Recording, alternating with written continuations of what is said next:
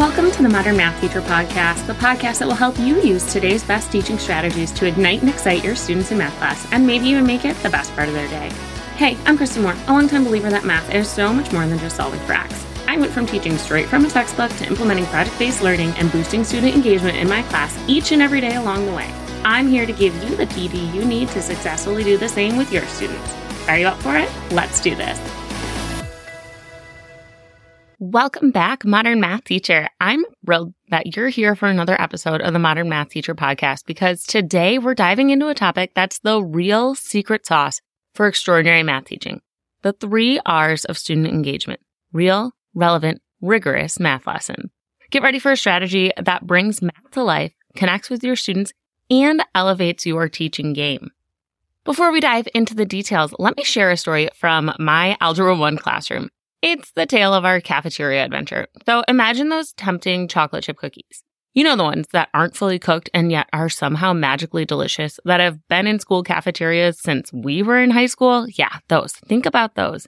And an array of all the pop bottles, or maybe they're soda bottles where you're at, but here in Michigan, we call it pop. And you've got $10 in your wallet.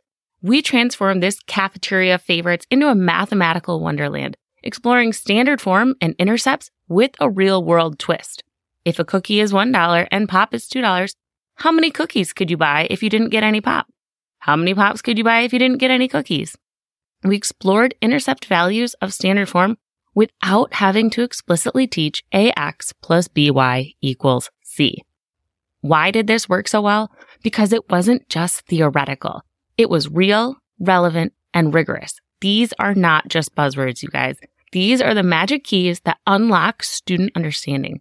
And keeping it real provides students with a tangible reference point, like my favorite anchor activities and sticky lessons. We would refer back to this time and time again, thinking back to the cookie pop scenario all throughout the lessons and unit where we were writing and graphing linear functions in standard form. Now, let's talk implementation. Okay. Enter the world of AI tools like teacher-tools.ai. That's one I'm going to link for you here in the show notes. Now imagine transforming those mundane word problems from your textbook, from whatever source you have, into a captivating scenario that aligns with your students' interests. Homework problems become personalized adventures, right? And class openers and warm ups instantly grab your attention because they're connected to students' interests and aspirations. All of this is because you've made the concerted effort to keep them real and relevant to your students. Projects and project based learning units are another fantastic canvas for the three R's. Picture this. Students are designing kites for the city's annual kite festival, blending their geometry skills with their creativity. Or envision a project like a project one of my students created in the project based math class creator course, where they had the students plan a school event, not just raising the funds, but also connecting with the real world challenges. So they had a lot of statistics and budgeting that they had to incorporate in that project. But here is the kicker, you guys, and it's a really important one to pay attention to. It is not just about making things fun. I want to say that again. It's not just about making things fun in class.